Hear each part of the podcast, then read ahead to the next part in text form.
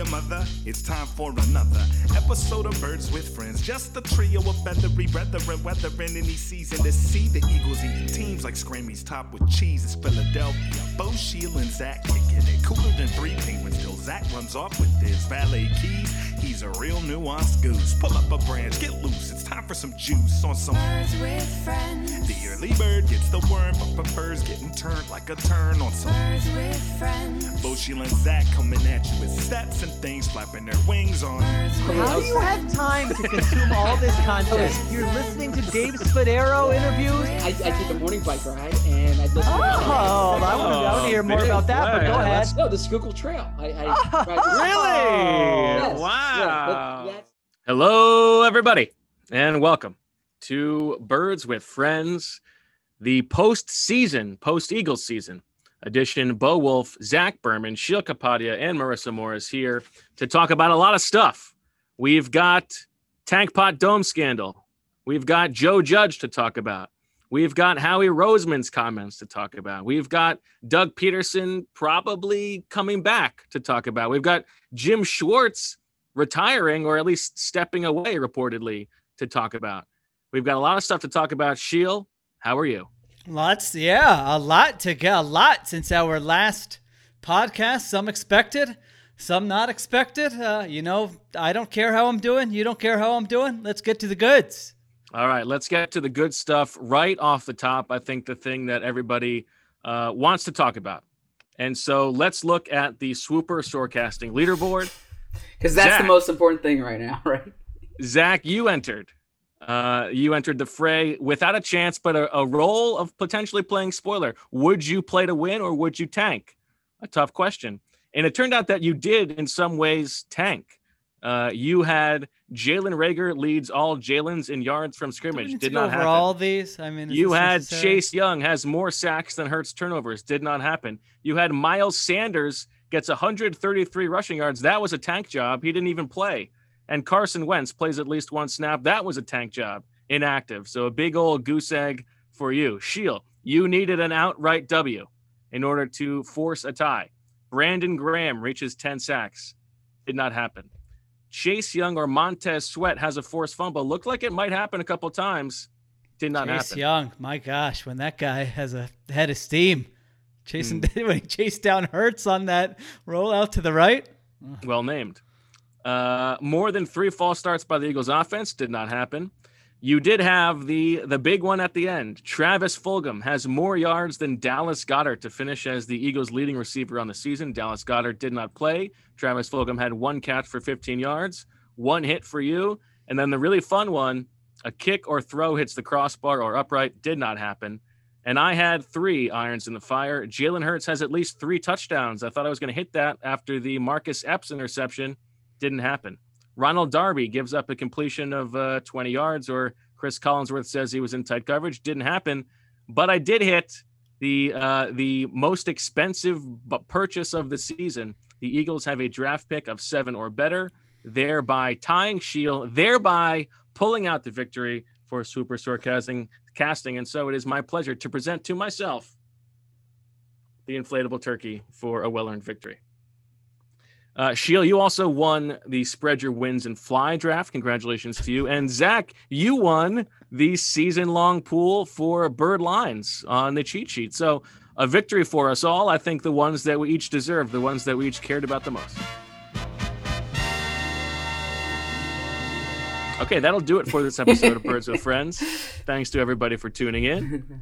And uh, make sure to follow Marissa on Twitter.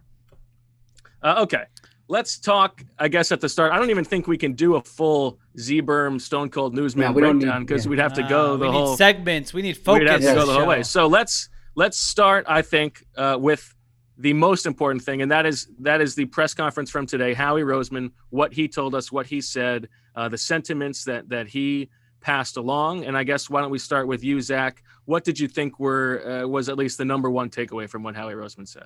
Sure. The number one takeaway really was was Howie playing damage control, if you will, or at least trying to reinforce that he has confidence in Carson Wentz, that he can't imagine the Eagles without Carson Wentz. He said it's like looking at your hand without fingers, right?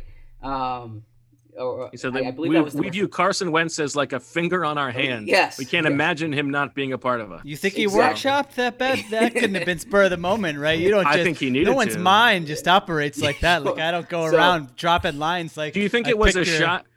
Go ahead. shot at JPP. I was yeah, I was gonna say a shot at Jason Light. Yeah. Yeah. Oh, no, I don't. think it was No, that. I don't. I I don't, don't think, it was so, that. no. But uh, no, I so I thought I, I thought that was deliberate on his part, and whether that was a leverage play or whether that was a genuine sentiment is really the the big story going forward here because Carson Wentz, the report came out Sunday uh, from from ESPN, uh, Chris Mortensen, who is an outstanding reporter, very credible.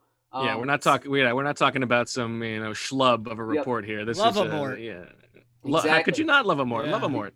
Yes, and and Chris Morton and uh, Morton said Steve that- Wolf, uh, I think, used to, like covered stuff together in the '80s. I forget Oh, yeah? the exact story. Did I know Steve is. Wa- I know? Steve I- is watching tonight, so maybe he can text me the the Mort Please. story. If you could have Yeah, told me that before, then when I if I ever talking to Mort, I could have brought that up. A little Mm. small Dropped the name. talk. Okay, Well, I now you have it got in now. your back I have it now. Uh, owners Well, whoever is talking to 2022. Mort- Well, who, well, whoever is talking to Mort is very well connected because Mm. Maybe it was Um, Steve Wolf. yeah, because Mort said that uh, that that Carson went that the relationship between Carson Wentz and Doug Pederson is damaged beyond repair, and that Carson Wentz uh, wants to be traded. And uh, and and Chris Mortensen was was on WIP. Oh, I'm sorry, uh, was on 97.5 The Fanatic this morning, um, and said that uh, that uh, Carson Wentz wants out, and and he's he uh, unless Carson Wentz stands up and says the report's not true, then he's he's he's going to stand with his sources on this. Carson Wentz today declined the opportunity to speak Politely, Uh, politely decline. politely declined. Yes, um, he, he had, and, and Carson's a smart guy, and there have been issues and reports uh, that have reflected poorly on him that have come up before that he has uh, refuted or deflected. Um, he he he understands that if he speaks, it's a form for him to have his input here, and he declined that opportunity. Uh, so he left it out there, uh, whether it's it's by design or, or whatever, that he's unhappy, and uh, and and so so to get back to Howie, my big takeaway from Howie was Howie trying to establish that the Eagles want want Carson Wentz, and if that's leverage against Carson, if that's leverage with other GMs, or if if, if that's the, the way Howie thinks that Carson's the quarterback, that's the big question this offseason. And I want to stick on the the Wentz thing, but it was also interesting in conjunction with the way that Howie spoke about Jalen Hurts, which was extremely tepid. He was ba- he now we didn't get we didn't get to follow up on like a full Hurts question for Howie, but the way he talked about him was basically, you know, you need depth at quarterback. We we stand by that. There were two teams yesterday playing for the playoffs with their backup quarterback. He did not say like, you know, we've got two starting caliber quarterbacks uh, we think in in Hurts and Wentz. It was very much Wentz is our guy. Again, uh, like you just said, Zach, I think that's mostly posturing, but it was definitely noteworthy. Agree wholeheartedly there, and it, and, and that was.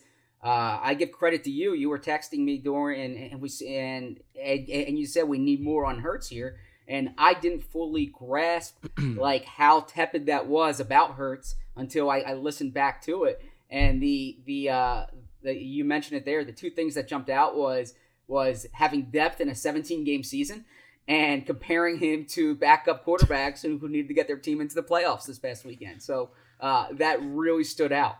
Meanwhile, dropped- Jalen Hurts. Wait, go he dropped. He, he mentioned a 17 game season as a reason Yeah. for this. Yes. I missed that actually. Oh That's yes, funny, he funny. said he, You get one more game, yeah. Yeah, when, That- yeah, Add the Jets on the schedule next year. yeah. So um, no, Wow. so so uh, we'll get that to, to everything else, but but the quarterback part of it was was the biggest part of the press conference. And uh, I do want to uh, close the loop. Already got the text from Steve. Mort covered the Dodgers. Was a great baseball reporter. He says. Mm, very good. There Doesn't you go. surprise me. Well, yeah. little history lesson. I would expect nothing less. Uh, so, so my takeaway on the or, or my read on the Wentz stuff. I, I mean, I know Mort said, I believe Zach during that interview that you know this didn't come from Carson's agents or or whatever, right? Uh, I, I mean, regardless, uh, I, I think yeah, if Carson Wentz wanted to clear the air. He could have cleared the air. Carson Wentz is a big boy. We've seen him in uh, you know, challenging circumstances. Remember, it was uh, what was it after the 2018 season where he held the li- held the little uh, gathering, no Yep. cameras. It was uh, you know a- after the anonymous reports had surfaced with some teammates being sort of critical of him. He wanted to clear the air before everyone went their separate ways. If he wanted to do that, he could do that. If he doesn't want to do that, uh, you know, he, he doesn't have to do that. And um, you know, the truth is, like you said, this is a credible reporter putting this out there that Doug Pederson and Carson Wentz have a fractured relationship, that Carson Wentz is going to ask for a trade or, or has asked for a trade. And I didn't think Howie Roseman now now I was viewing this, I was not a, a part of the press conference. I was viewing this as I was doing other stuff, but I didn't feel like that was a a strong uh, you know that strong of an and it sounded to me exactly what you say you know a couple months before you tr- you could trade a guy i mean there was nothing binding there nothing that would make him look dumb there was the the follow-up about you know you're not looking to trade him and what do you say we're not right now that's not we're not having those Yeah, conversations it's, or whatever It's, still so raw. Yeah, we're not we're not thinking that Right. that, that way. This is just a very talented player. Yeah, right so I, didn't I categorically eliminate anything there. Yeah, no, he didn't. And, and I mean, we always read too much into it. Like, if you're a GM, you're allowed to say something now and lie and change Totally. it. You know, like that's that's part of the thing. I mean, what good would it do do him to say yes? We're definitely going to trade Carson Wentz. Uh, we're absolutely thinking about that. I, I mean, sometimes teams want to do that because they want to drum up a market and let everyone know, hey, this guy's available. Uh, come make your calls. But I don't, I don't think that's necessary given. The I'm going to way- disagree with you real quick there, though, Okay. um, about us reading too much into it. I don't think you can read too much into it when Howie Roseman makes his his first comment in, in, in his first comments in four months. If it's like a Friday Doug Pederson press conference and he just says something that you can read too much into, but Howie. We have no goes- choice but to read too much into it. Yeah, like that's, yeah, that's yeah. all we Howie get. goes in. Howie goes into these with game plans, right? Howie's not not just answering something. You know, he he knows what questions are coming and he knows how he wants to answer it. Right, but so you think his comments today indicate that he they're not they don't want to trade Carson Wentz? I Oh, think no, I think no, what Zach is saying That's is that it's it's that it's purposeful. You- you- It's it doesn't mean he's telling he the truth, but yeah, Exactly. Right. but So yeah, I'm- yeah. yeah. Okay, Yeah, you guys yeah. are agreeing. You basically reading too, agree. reading yeah. too much into it was the wrong phrasing for me. Yes, I I would say uh, you know you don't you don't listen to what they say and say that's you know that's a, the truth. That's yeah. what they're thinking because they're gonna change their minds. They have to see what offers they get. They have a, a bunch of different things they have to figure out. So. You know, it, it doesn't surprise me that Carson Wentz wants to be traded. I mean, that that really shouldn't surprise anybody, right? That Carson Wentz would potentially want to be traded. It shouldn't surprise anyone that that's an option that the Eagles have to look at and look at very seriously in the weeks and months ahead. And I don't know what the percentage chance of it happening is right now. I would put it over 40 and under 85. So I don't know. Those are randomly picked picked numbers. It's like when that that's like when that reporter on Twitter the other day said he makes between thirty thousand and a hundred thousand dollars.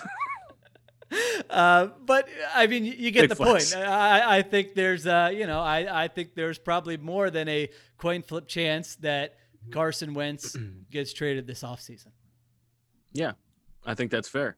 And I also think, to your point, uh, Zach Ertz, and we can get to him later as well, um, made a- made a good point on this from the like Carson Wentz doesn't want to be a backup. He's like, I he, he was like, I, I think that is so silly. Like, of course he doesn't want to be a backup. I don't want to be a backup either. Like, he's Nobody- a competitor. yeah, he, right. Nobody wants to be a backup. Now you can argue, go win the job. You know, don't transfer, don't pull a Joe Judge. But uh, that's a different conversation, or Uh, Jalen so- Hurts for that matter.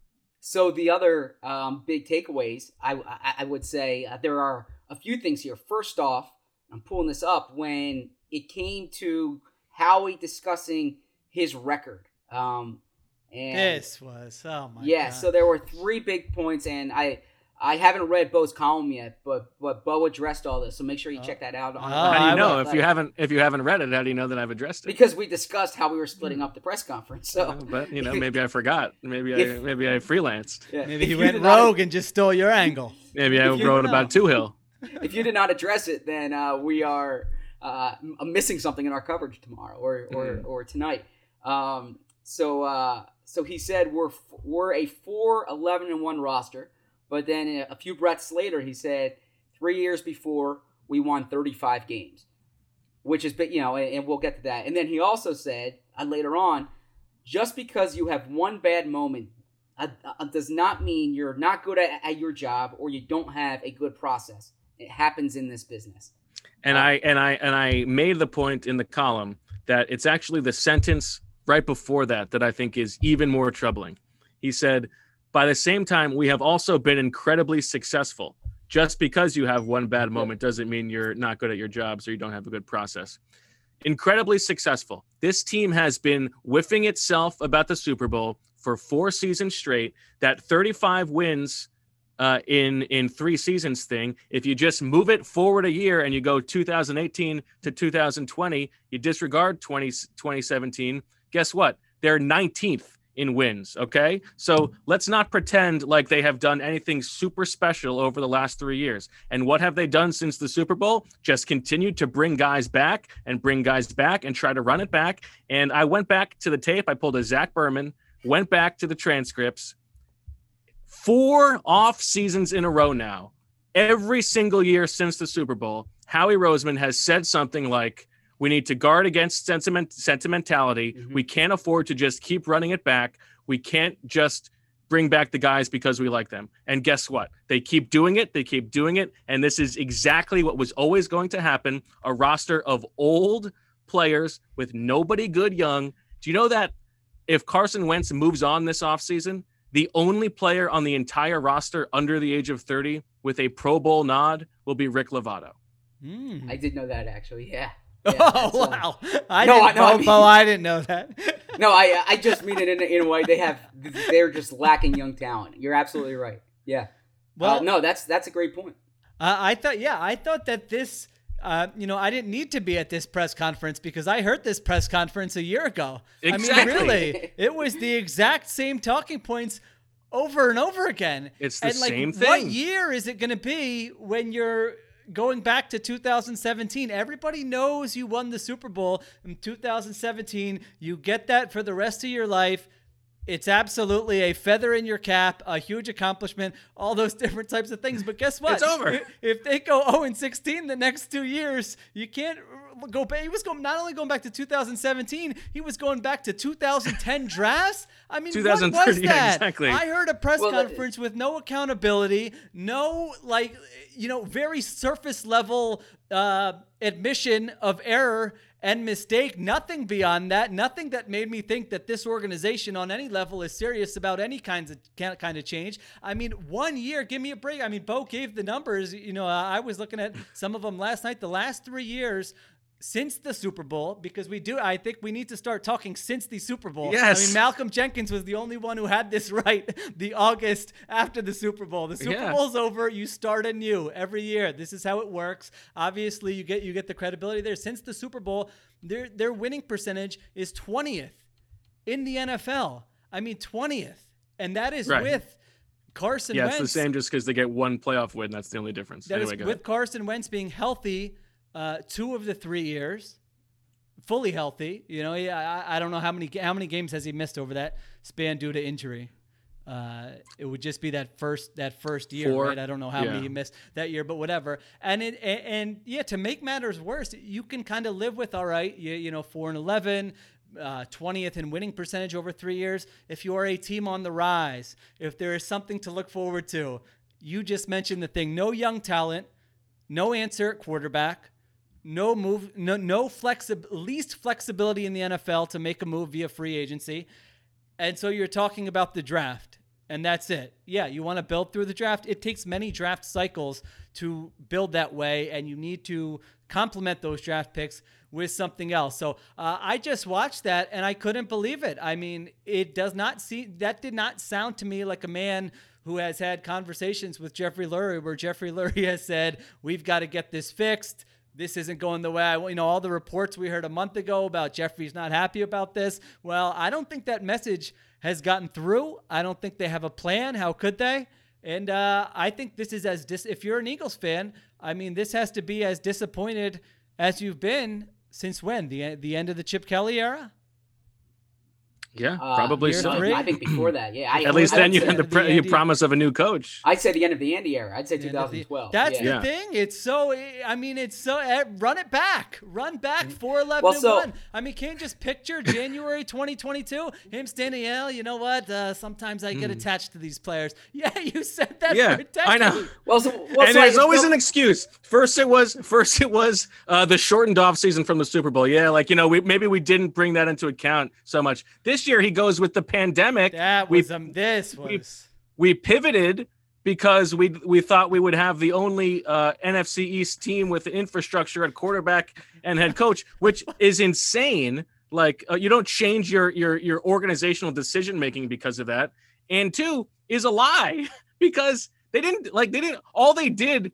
He said uh, after the draft we pivoted. We had some chances to get younger.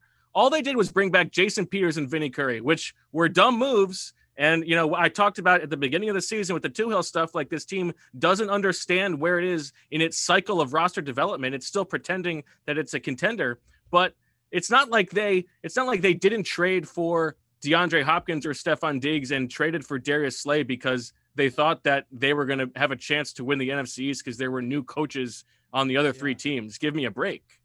No, but, but I, I, I do think it's important to point out the context with which he answered those those lines we're picking apart. Not the pandemic one, but but the other ones. The first question was um, was why should fans have confidence that that you can be true. the guy to fix it? And so his response to that was, well, you know, four eleven and one is our record. That's what we are. But in the three years before this, they won 35 games. So basically, what he was saying is, look at my body of work. He wasn't, you know, he he can't say, look at the team I built this year, right? He was saying they're a bad roster. He was saying their roster's not what they were in in the past. So that was that answer. And then the other one we were talking about was in response to a, a, a question: Do they need to change the way they pick players or or, or or do things like that? Yeah, and this is when he said, "Yeah, we've got the we've got people in the building who were there when we drafted these future Eagles Hall of Famers."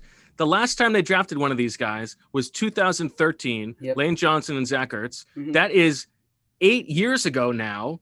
And guess what? There's not a lot of people who are in the building still. It's it's Howie Roseman, it's Duce Staley, and Anthony Patch, who are like who are decision makers still. Give me a break. You're right. Yeah, I You're mean, right. I understand the context of it, but nobody wants to hear that. No, I'm, I I'm just talking for the. I'm Yeah. No, for yeah, the listeners. yeah. Like, no, like, you're why- giving the like, you're giving the towards Howie. appropriate context. Yeah, like he didn't get up there and say like, "Look at my Super Bowl ring." You know, I like mean- he, he he got up there talking about like he was trying. Uh, I, I'll I'll say this because I thought what what Howie was doing was like taking responsibility without actually showing like what you're like. He was saying I'm responsible for it. But he wasn't saying like he was defending everything that they did. You know, his his whole point was that well, we were trying to extend that Super Bowl window, um, which was true. But your execution doing it was and so which they poor. said last year. yeah. So he said the same this was thing the last year. whole theme of last offseason. yeah. Yes. It was like I mean it was like a toddler um like telling you he's sorry but not knowing what he's sorry for. Like, you know, you they know how to act and and and say that they're very sorry, but there's no like, well, okay, what are you sorry for? There's no understanding of what they actually did wrong. Uh, yeah, I mean, I think this was a day where you get out there and say, I haven't been good enough. It's unacceptable, the decisions I've made. I know the fans are tired of me saying the same, same things over and over again. Having said that, I'm confident we're going to make changes. We're going to get this thing right. You know, that I don't need you quoting 35 win- wins.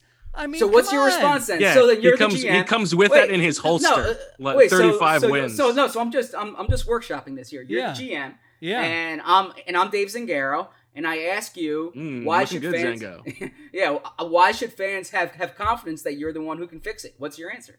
You know, I don't want to come up here with a bunch of platitudes and tell you why they should because the fact is it hasn't been good enough. And I understand if fans don't have confidence in me right now. We are coming off a 4 11 and 1 season.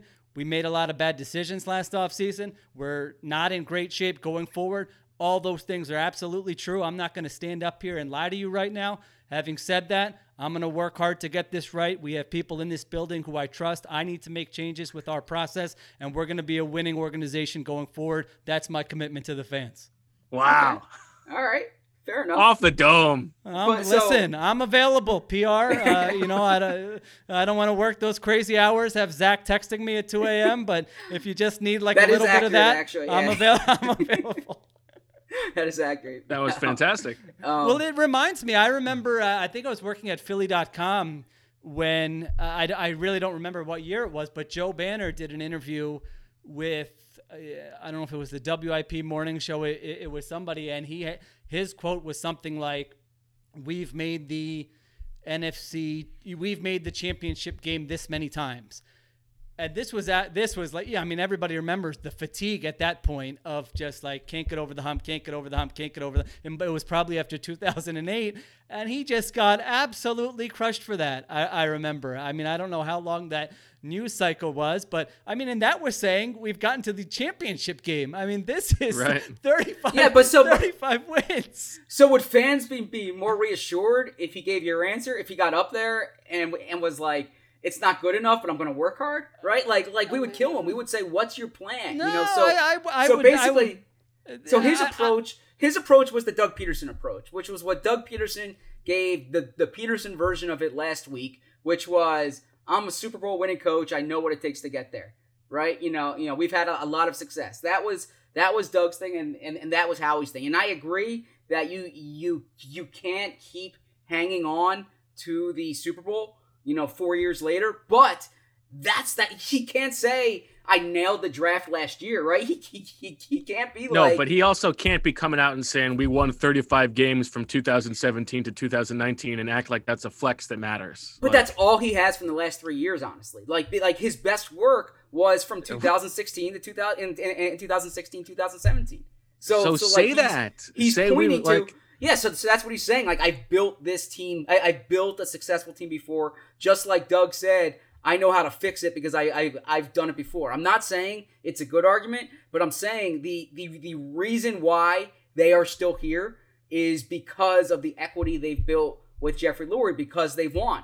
And, and, and you can argue that the trajectory of the, of the franchise uh, is all that should matter. That you can't just rest on having, I've done it before, what's your plan going forward? But they're not going to get up here and say, I'm going to add this player, this player, this player. And he's, he's not going to take the Sheil answer of, of, of saying, well, I'm just I'm, I'm just going to work hard. He's he's saying, look at, at, at my track record. And uh, my guess is this is the last year he can use that because if it doesn't work this year, Oh, would I don't know. Yeah. I'll believe it. Yeah. I don't know. A lot of We'll love uh, in the comments uh, from our live viewers for Sheil's uh, monologue there. People want to know. Uh, people want to smoke what Sheil's smoking. They say. I thought that was a good segment. I would like. I would like to be. Yeah, I, I like the little Sheil. You are this person. I'm asking Mm. you this question segment. That could be a fun one. it's the reverse of the emotional zoo. You get to inhabit someone completely Yeah. different. Yeah, a lot of I fun. like- yeah, and then I'm out. Yeah, it's like have to being John Malkovich. Yeah. Uh, so what, what- I'll also point out that um, speaking of the recent drafts, uh, the question came up about the Jalen Reagor, Justin Jefferson. Wait a second. Wait a second. Wait a second. That's a that's a third person scoop around. The question came up. You asked the question. Yes, but that's not relevant to like where this is I know, about but Howard, don't not about don't just me, right? pretend you don't exist. Include your agency. Uh, okay, so the, That, wa- that was some serious erasure there, right? that, that was Zach Yeah. Berman erasure. Yeah. Yeah. Wow. So, so the so the question was, how do you Nice evaluate um, the the decision to take to, to take uh, uh, Jalen Reagor over Justin Jefferson, and then how do you explain how two years in a row you spent uh, two picks in the first two rounds on, on wide receivers, and players drafted after them have out, outpaced them in performance, and uh, he said that they don't have their head in the sand about Justin Jefferson. He he he, he made the point that if every GM knew he was going to be that good, he, he he wouldn't even have been on the board. Um, which I which which doesn't uh, alleviate any of the or uh, I, I can't think of, of the right or the word. Parade they threw Yeah. in the Vikings draft yeah. virtual draft room when they took Reagor instead. Yeah. So, um, but but he said that uh, he explained the process there, which is what he said on draft night, and it's it's it's flawed. It was a flawed process or a flawed evaluation, where he said that they were looking for someone who who who best fit their offensive system. And the suggestion there is that this is kind of what the coaches wanted, right? They wanted this outside receiver, but there was a gross misevaluation in in in either how Justin Jefferson could function in the offense or how Jalen Reagor would function in the offense.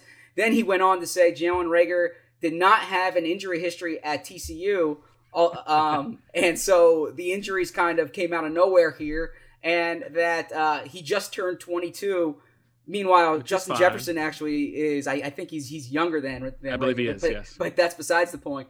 And he he pointed out how I he he was just randomly thinking this this morning about the 2010 draft and what- and everything that was said about Brandon Graham. Um, and he, I mean, know, there's kinda look at so many. There's so, So- many like wormy defenses, uh, like self defense things thrown in. Like But to, yeah, to so throw in saying. So- Brandon Graham, Earl Thomas in an answer about how you boned the Reagor Jefferson pick is like Uh, I, I think know. this co- Chris commenter th- this is how I felt it was. So he he was saying the monologue I did, where I said explicitly it wasn't good enough. He thought Howie was more saying like they had they had bad luck, and I agree with that. I, I feel like he's saying, well, you know, you know, this didn't And go our he- way. we tried yeah. this and that, and there is. Don't get me wrong, there is absolutely uh, luck involved, and like the draft explanation is not a great one, but you know there is validity to that. If everyone knew Justin Jefferson was going to be this good, he wouldn't have lasted that long. That's true. Um, it- as Zach said, it doesn't sort of excuse uh, the pick or really get you anywhere right now. But that, that's just how I feel. Like they're a, uh, you know, they act like they are a victim of circumstance that they've made you know great decisions that their process has been sound. I mean i don't remember the you know him saying anything about maybe our process hasn't been sound. Maybe we need to revisit why this happened why x y and z happened. Uh, it's not that. It, it's that uh, you know injuries or well no one knew justin jefferson was going to be that good. Yeah, well like wait a little bit for jalen reagor. You know uh, brandon graham. Well you know the pandemic. I mean it's just like over and over again. Well we can't take your uh, your accountability seriously when everything that you're saying is followed up or the next answer is something to the contrary with something that sounds like uh, you know a bit of an excuse. Yeah, it's like every, they're so persecuted. Like how could you how could you dare question that sometimes? It's it's crazy. And by the way, separately on the Reagor thing as a fit, like guess what?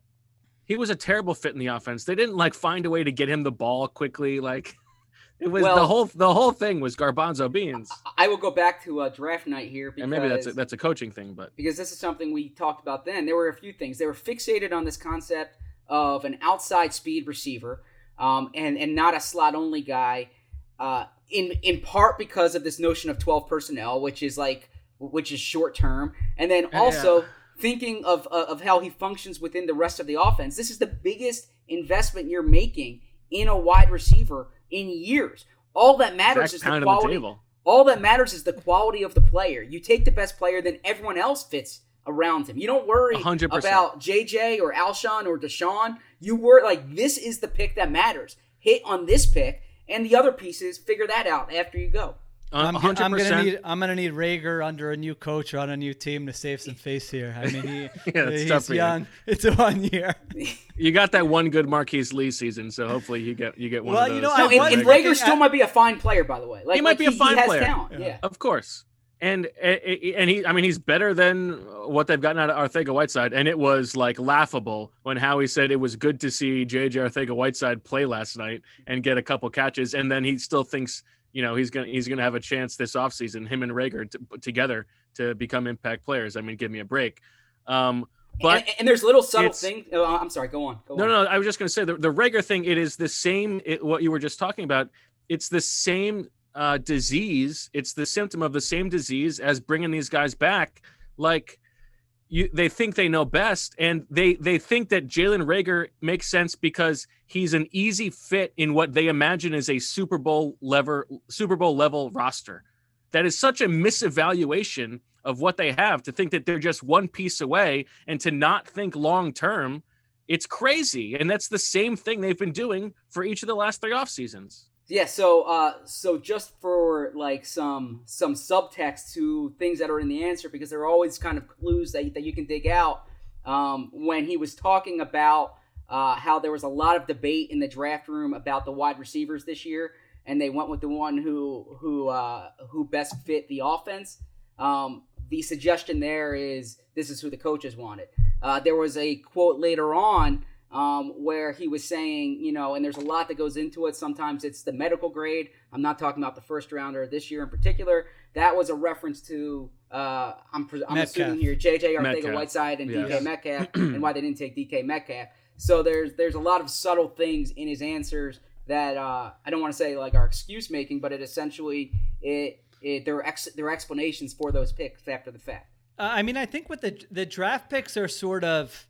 I mean, we know there's a luck and randomness to drafting, right? This is why the the analytics people say draft for volume, get a bunch of bites at the apple, and so like any of these individual decisions or mistakes or misses in a vacuum is not that big of a deal. I mean, we could pull up any team's, uh, you know, last five drafts, and you could look at, all right, well, they missed on this guy. They should have taken this guy. It's kind of when you just add all these things up with the draft, with Yep. the other things we've gone gone over, you know, so many times that we don't need to go over all of them right now. That makes it, I, I think, frustrating. that's sort of what I um, mentioned in the column as well. Is just that there are there are a lot of individual decisions that, like you know, the, the bad moments that Howie referenced, the one bad moment. There are a lot of bad moments, but in you know, in my estimation, it is not it is not all of those decisions which are bets that just went wrong. It is the the full plan, the overarching plan that has been um, the reason that they are where they are now. Uh, some comments here. We've got, uh, let's see. Uh, Hamilton says, I'm going to get pulled halfway uh, halfway through the pod to keep the athletics draft positioning. I'm sure we'll get to that. Uh, says, great follow up question by Bo today on the Howie press conference. I agree because I was listening thinking, wait, what's he talking about? The the pandemic? But you came in and asked him, what did you what did you mean by that? And I think you just explained what he, he said he meant yeah, by yeah. that, right? The pivot, yeah. Uh, Jacob wants to know who won the free TeePublic shirt. Uh, I don't know if you've looked that up yet or not, Bo, but uh, we also have some. There's a guy who said, I, I think it was, uh, it's it's a it's a uh, a listener. Obviously, it's a listener. He he told us that he hit it right on the head. Oh, Jake well, C, I think is his name. Okay, Something. you- I mean, you kind of the guy who's, uh, yeah, I don't know. Yeah, I know a Jake. He'll C, but. Listen, you, you got to double check that. You can't just be letting everyone do that. In the beginning, uh, people were saying this is like Little League where everyone gets a trophy because you were handing them out, but you didn't give Mar- you didn't say Marissa won anything, so people Well, thought that was a got her- rude. I get to Marissa's produce this podcast, so Okay. I that's what I'm winning. So she's like everyone's a loser. And the new Uh, mug, yeah. The new mug. Okay. Yes, Uh, I let's love see. my mug. Now Ryan says I, I've actually seen multiple people ask this, Bo. I don't. Uh, we probably don't even want to get deep into this right now, but I'll just Uh-oh. read it out. The amount of time Bo spent talking about this season never happening. 256 games later, he couldn't have been more wrong. That is from Z Berm in uh, Philadelphia. No, I'm just it was not me. Uh, yeah, it was really, it was really, um, Oh, really nice to hear the broadcast on Sunday night just filleting the NFL for being able to Oh, make it through the season, right. as if just playing the games themselves is the accomplishment and not everything they put everybody through. And as I've said before, like literally, people have died because the NFL played their season this year. Um, they made the pandemic worse, so that's blood on their hands. All right, I don't, I don't, I mean, uh, Zach, I don't want to get into big. Dis- we got enough to talk about, but uh, you all have Bo's Twitter account. I think his email address is on there, and you are welcome to continue those discussions with him at any time you would like. Uh, EJ says his disappointment at no Eagles pod on his commute to work this morning cannot be understated. Well, Overstated hopefully- or understated? Did he do that correctly? Cannot be understated. Cannot be Yeah, Yeah, so- understated. Oh, is that right? So actually, so so Understood. look, so I, Oh, so I, I'll, I'll, I'll take responsibility for that one here. Uh, I'll, I'll, I'll play Howie Roseman, um, and uh, and the, the last three years, I've done 245 Yeah, pods. no, no, I'll, exp- I'll explain the uh, rationale here. Frankly, when when we had the discussion, I did not think the Eagles would do something that would merit national like controversy, national Right. discussion. I th- I thought it was going to be uh, a nothing game, and that that come Monday there was going to be a lot to talk about, which which was accurate in, in in that sense, either from a coaching perspective or players talking. We just knew there was a lot that was going to be happening on Monday, so we're like, well, if we're going to pod Monday, do we need the pod at 3 a.m. Sunday? Given the fact that that game took on life of its own, it pro- it, it I, I think a pod would have been uh, merited. So I I I It's take fine. Full responsibility there. Um, but I was uh, actually waiting for it. Like I was waiting for it. Yeah. I was like, all right, we're gonna have to go live. so there was a legitimate um so bo texted me uh, or i was i was leaving the stadium it, it might have been i, I got to look at It was phone, like two in the morning. yeah it was like it was like two in the morning and um i i i, I texted bo like all right talk to you tomorrow and he's like uh, you want to do the pod now? And i thought he was serious and i'm like wait are, are, are you serious? And he's like no i'm just kidding. But i was like oh oh goodness like i gotta race home. Oh, goodness. and, yeah yeah i got my stuff set up so uh That was know, that was almost as that was almost as bad as organizational hubris. Ryan wants to recognize the moment here where Zach said, "I haven't read Bo's column yet," and I agree with you. 'cause, uh, that that may not happen uh, again. yeah, I know mean, I, like I just finished mine before we came Yeah. on. So, Okay. uh, yeah, so that's why. the litmus test for a successful season should be whether Sheil kicks you in the nuts or not. Uh, I would agree with that. I'm in on that. I don't really understand what that means. Yeah, me neither. but I don't know. It sounds like a right. Belvedere situation. Looking for an assist with your credit card but can't get a hold of anyone? Luckily, with 24 7 US based live customer service from Discover, everyone has the option to talk to a real person anytime, day or night. Yep, you heard that right. You can talk to a real human in customer service at any time. Sounds like a real game changer if you ask us. Make the right call and get the service you deserve with Discover. Limitations apply. See terms at discover.com/slash credit card. All right, I think we have unpacked most of Howie Roseman's comments. Is that fair to say, Zach? Oh, that is fair to say. Definitely. Okay. Uh, why don't we move on, I guess, to the other person who was on the conference call with him and didn't really field many questions, and that's Doug Pederson. Let's let's stick away from the tank stuff for now and just focus on the decision to bring Doug Pederson back, which it seems to be the case. Now they are set to meet tomorrow, reportedly, Doug and Jeffrey Lurie. But um, are you surprised, Zach, that that Doug is coming back? And do you think it is the right decision? Yeah, so I, I I go back to our email ex- exchange yesterday where I, I said I'm I'm I'm not like uh, I I certainly wouldn't say surprised because I th- I think like I said earlier in this pod the way they look at it, it is is that there's a proven GM and a proven coach uh, who who who won them a Super Bowl and, we, and, we're, and we're in the playoffs uh, three consecutive years and um and this is the down year and, and they're allowed to have a down year. I, I, think that's the way Jeffrey's looking at it. Uh, you know, he, he has loyalty to these two. Um, so you can make that at that argument if if if if you think the track record matters and they've built that equity, then that's understandable.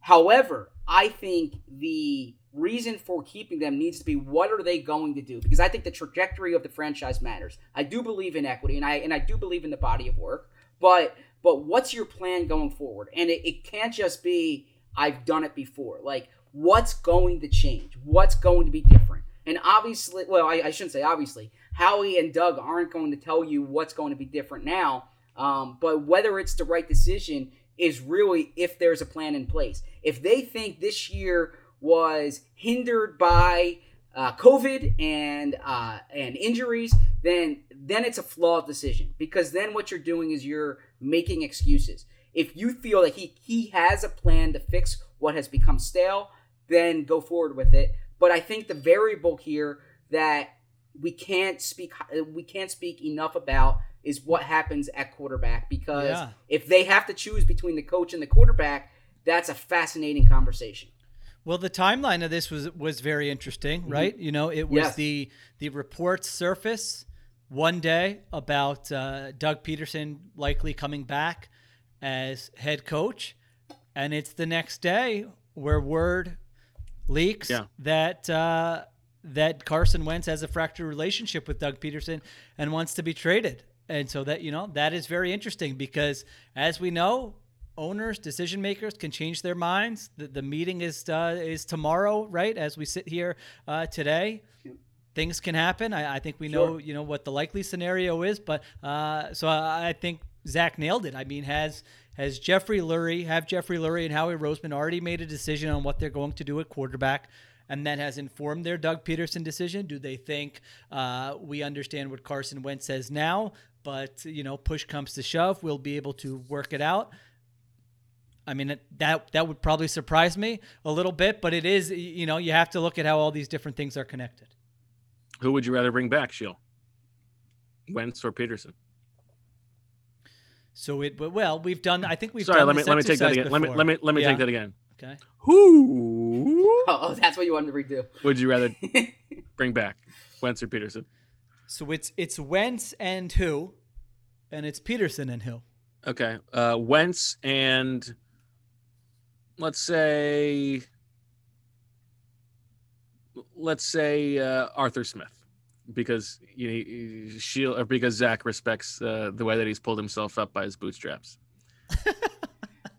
or right, I'm, I'm, I'm gonna make. A, I- I, just want to make a quick comment about that. Okay, he has been retained. He's been retained by four different coaches. Right? Okay, if, okay. if if four if four coaches come in and they say, "I want that guy on the staff," that has nothing to do with who your father is, and it has everything. I don't to know. do Maybe they with- get to fly the private jet with him every now and No, then. Be it has- afraid that their Christmas Look, presents aren't going to get where Yeah. they I, want go. uh, There I, can, things up I can tell you how I can't tell you how many Arthur Smith stories and things I, I, I have consumed in the past like few weeks.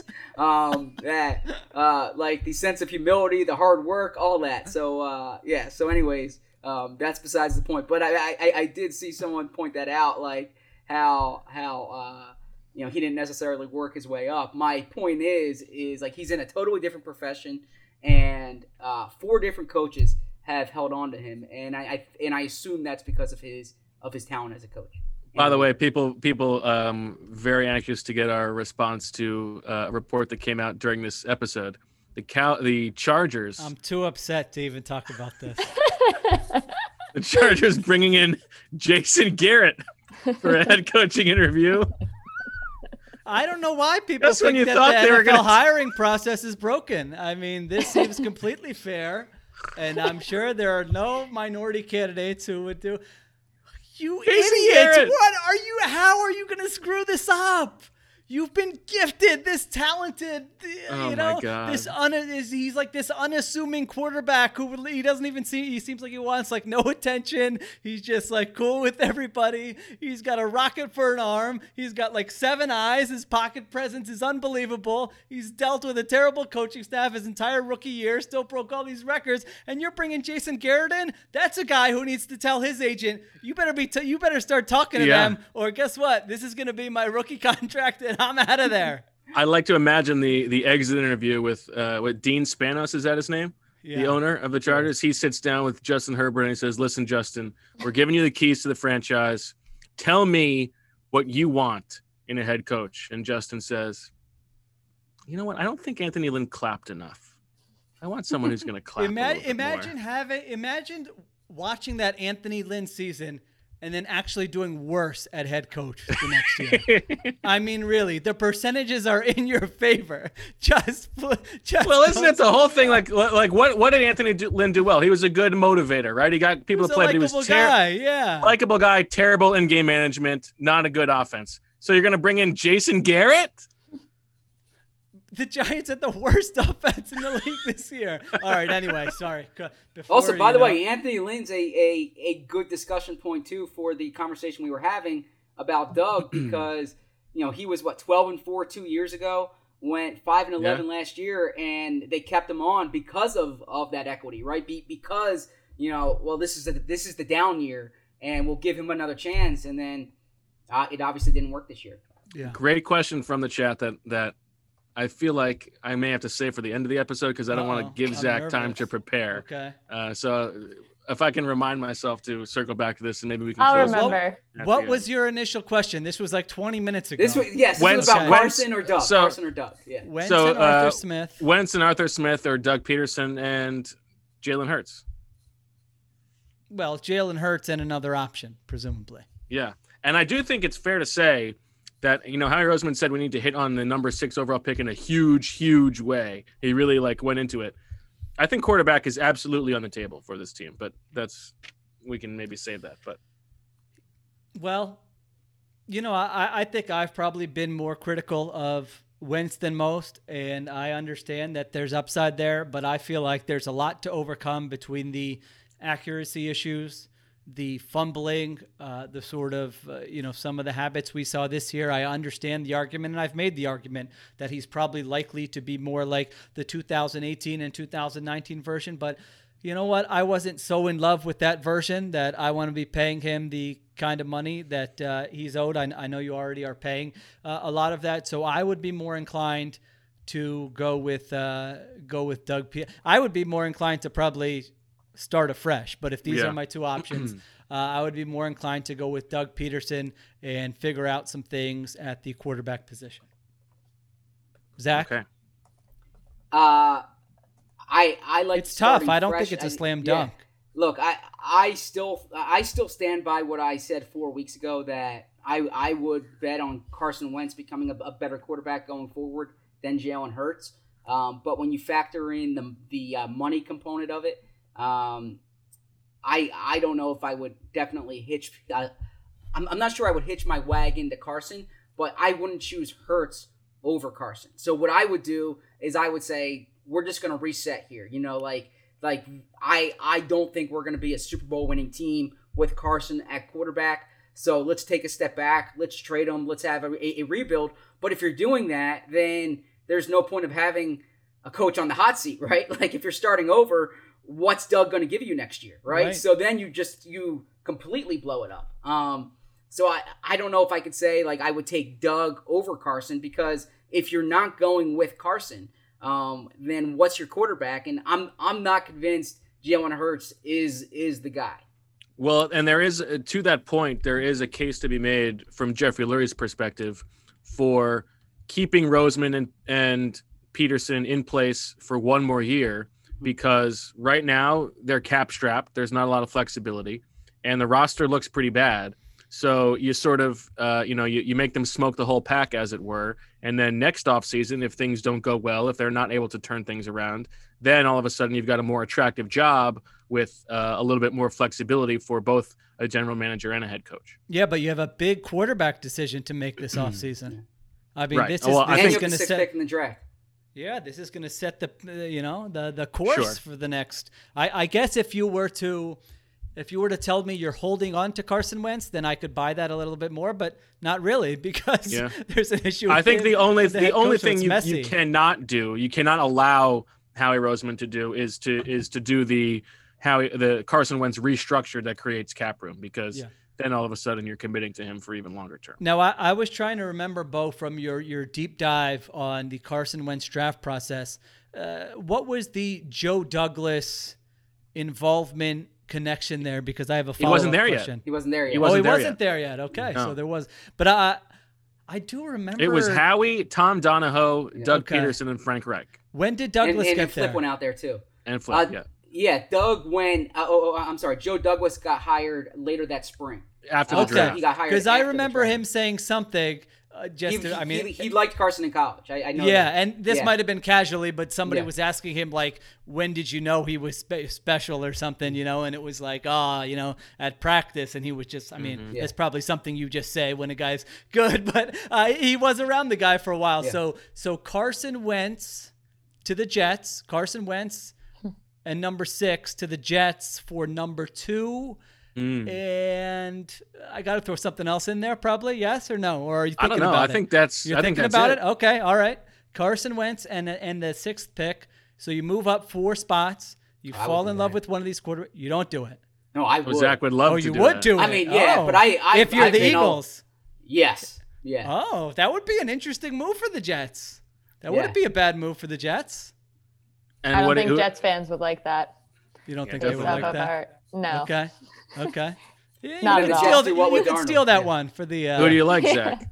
Well, I mean, that's the thing is is so and all all these are on are, are on the record. I think I've I, I've said weeks ago weeks ago that I I was really into Justin Fields. Like I Hmm. I, I mean, obviously Lawrence is the It's number a one nice guy. performance but- by Justin yeah, but, but so You're not in so on the when- Mormon Manziel. No, so when when uh, when Dane Brugler had had Wilson, I I think I might have said it on this podcast that you know Dane knows more than I do about this, but I really like Fields. Um, and then that game the other night, like uh, shot Fields up. But in the most recent top ten that that Dane had, yeah, I think he had Fields going one pick after the Eagles.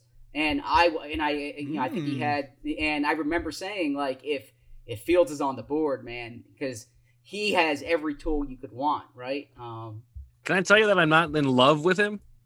I don't know why. I just Well, like Something- if, something's if missing. You, so if you watch the Northwestern game a few weeks ago, he was he was bad that game, right? Yeah. And and then he looked totally different against Clemson. But I mean, he's he's a young quarterback, and like he's he's been really good. So it, out, outside of Trevor Lawrence, yeah, Fields definitely. And I think there's I, I like Fields more than Wilson. Yeah, I'm not ready to go on record with any of Yeah. my terrible draft. Uh, well, I can takes tell you that I don't want I don't want Zach Wilson on the team. That's all I can tell you. I, I was uh, I was very impressed and smitten with with Fields in that game, though.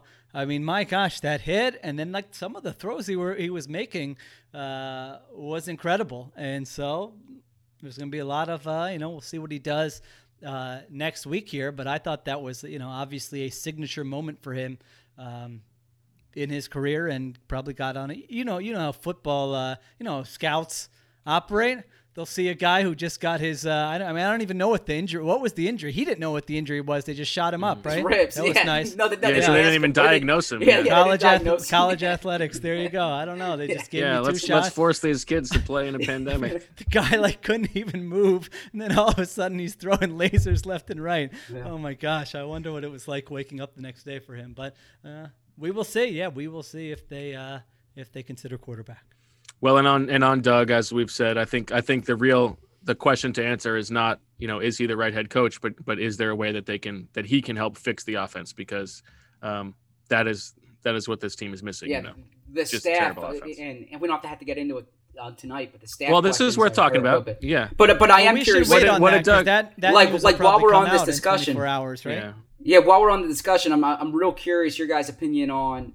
So Jimmy Kempski asked a good question today um, to Howie, which is basically like you know when if if you're back, you're on the hot seat. Does does that affect the decisions that you make? Right.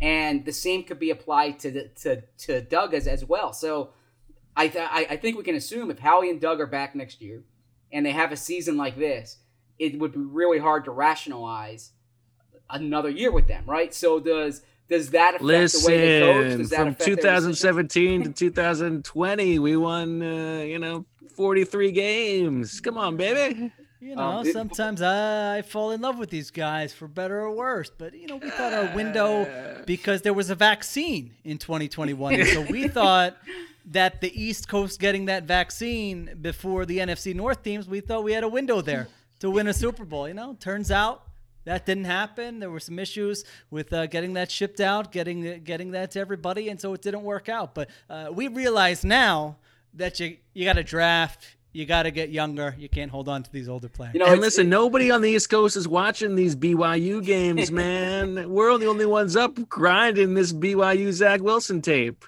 No, it's it's it's funny you. I don't know why I'm giving him a stoner voice. Yeah, I don't know what. There, it feels like there are a lot of people in the chat who uh, would appreciate that, who are enjoying some uh, late night relaxation right now. it, it's it's funny you said that uh, about the excuses because um you know last week this was like within an hour of each other um i'm listening to doug say you know what they really need is the off-season program to get back the fundamentals and then like an hour later i i, I read the brown center um who's the who's who's the JC NFLPA Tretter. yeah jc tretter Nice Um, drop in, Marissa. yeah, thank you saving you. uh, um, and uh, JC Tretter say like this year is an example that we don't need the off-season program, right? And I'm he, Totally. it. I he gave all these agree. numbers Absolutely. about like how how they said how the game was gonna be more sloppy, but the penalties are, are down, and and and uh, how the NFL is the only sport that has these practices during the offseason. So it was like Doug said, well, our solution is the offseason program. Yeah. And then the NFLPA is like, wait, we don't need the offseason program anymore. And they're absolutely right. I that that was my take in like March. Remember that everybody's going to be quick to jump on. Oh my gosh, look at this sloppy play here. I did not watch a single game this year where I thought, man, this is sloppy. If only they would have Injuries weren't up. OTAs. Nope. No, there's no data that's except for uh, coaches and you know just wanting the guys uh, in the building longer. All right. Um, next up on the coaching front, Jim Schwartz moving on. And uh, we, we did unpack this on theathletic.com, which you can read and you should subscribe. Theathletic.com slash BWF will still get you a nice spicy deal. Um, so we won't go maybe as heavy into it as we did there, but but let's talk about it a bit. Uh, were you surprised by this? And uh, you know, how difficult is it going to be to replace Jim Schwartz? I think um, you know the notion that you know this this came out on Saturday ahead of the final game of the season, and there is some uh, debate about whether it's you know Jim Schwartz getting ahead of something or, or whether it is real. I think we will will sort of get an answer to that based Yes. on what the Eagles do at defensive coordinator. For instance, if they you know if they elevate Matt Burke, I think you could take the report exactly as it is. Like maybe there was some kind of uh, succession plan in place. Whereas if they go out and hire like you know Gus Bradley, who potentially could get fired from the Chargers, or a John Fox, then maybe it's something that could have been coming down the pike the other way. So I, I I was going to call you guys out on something. Okay. Okay. And I Let's I hear it, baby. Mm, Come- oh. Now, now when I say out. you guys, when I say you guys, not Marissa. Okay, okay, Bo and Sheil. Um, and I say this partially in jest, uh, Uh-huh. but it's Let's it's actually it. applicable for this episode Mm. because you I brought hate up the Jason, you. you brought up the Jason Garrett thing, and you're like, do these people have any type of creativity, or do they just recycle the same? So when you guys submitted the names of your defensive coordinators. Basically, you just went on the list of like, And it's you like know why, Googled, Zach? Like, Because you don't have- coordinators because because retired. that's position not coaches true. don't position coaches don't have to be given granted access to to be uh, interviewed for coordinator jobs. No, I'm I'm saying that's saying not did a, you that's a that's that, a no thing. no that changed that changed That Um, changed. I don't think so. Yeah, it, uh, didn't you read the Duce Staley article that um that Dan Pompei wrote where he said it's like the Duce Staley rule that you can't that if uh if it includes uh an upgrade in responsibility. I didn't know that. That was Yeah. the uh, presumption Um, I was operating on. yeah, so under. I- In Okay, I okay. I'm win. calling you out. Okay. You- Okay. if you want to take that at Bo, go ahead. Quote under the Kapadia section. I think the Eagles would be wise to think outside the box and explore the college ranks too. Mm-hmm. All I All right, said fair was enough. Okay. the only thing I said about Matt Burke was when the Eagles hired Matt Burke, it seemed like they had hopes of him growing within the organization. So maybe No, he's you an were option. touting Wade Phillips. You said their, their first call needs to be to okay, Wade Phillips. well listen, Wade Phillips is like Sheil just could- wants him to unblock him. That's fine. Wade, That's, Wade Phillips is like if if Andy Reid was available on the open market and the Chargers interviewed Andy Reid. Wade Phillips has a track record of like 25 years of being the best defensive coordinator in the NFL. That's why you mentioned Wade Phillips. I actually I'm, think I'm saying don't interview the the old white guys who suck. You can interview the old white guys who are good. Now, I would say that that I was not going by who I would hire, but who I think the Eagles will be attracted to because I think that is their mo. Um, but it's a fair it's a fair point. I did not know that that position coaches could uh, or had to be granted permission to go interview. So I give you a tip of the cap there. Good job reading every single article that's that's uh, published on the site and that uh, I'm, I'm helped kind of you half out there. but but my point No, is, it's is that- good. yeah, but but like Wade I, Phillips I, and Jason I, I, Garrett. tried to offer I- some uh, names.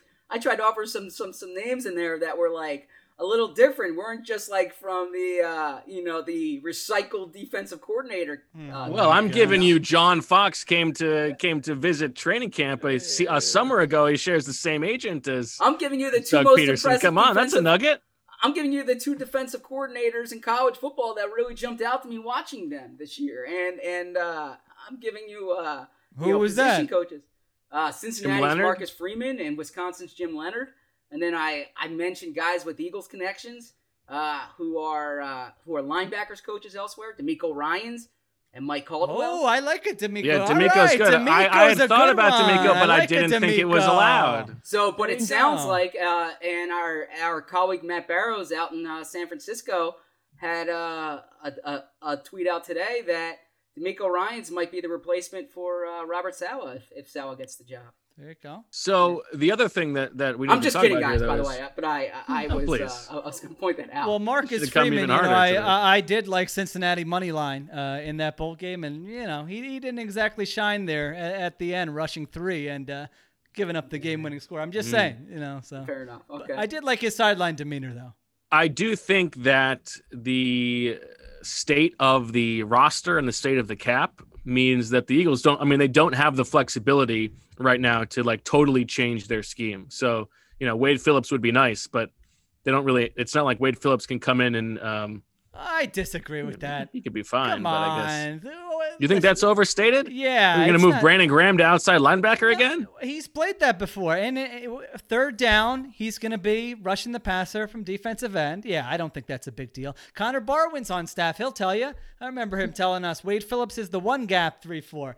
He'll be okay. I'll tell you what I want in a defense. Now, I agree with what you said about Schwartz. I think we'll find out one way or another. I mean, if Schwartz is like hired for a defensive coordinator job in two weeks, then we will, then we will know that uh, something was up. I, I don't really say that jokingly. I think that could uh, I Yeah. think that could happen. I, I think Jim Schwartz did a a very good job. At the same time, I think it's perfectly fine.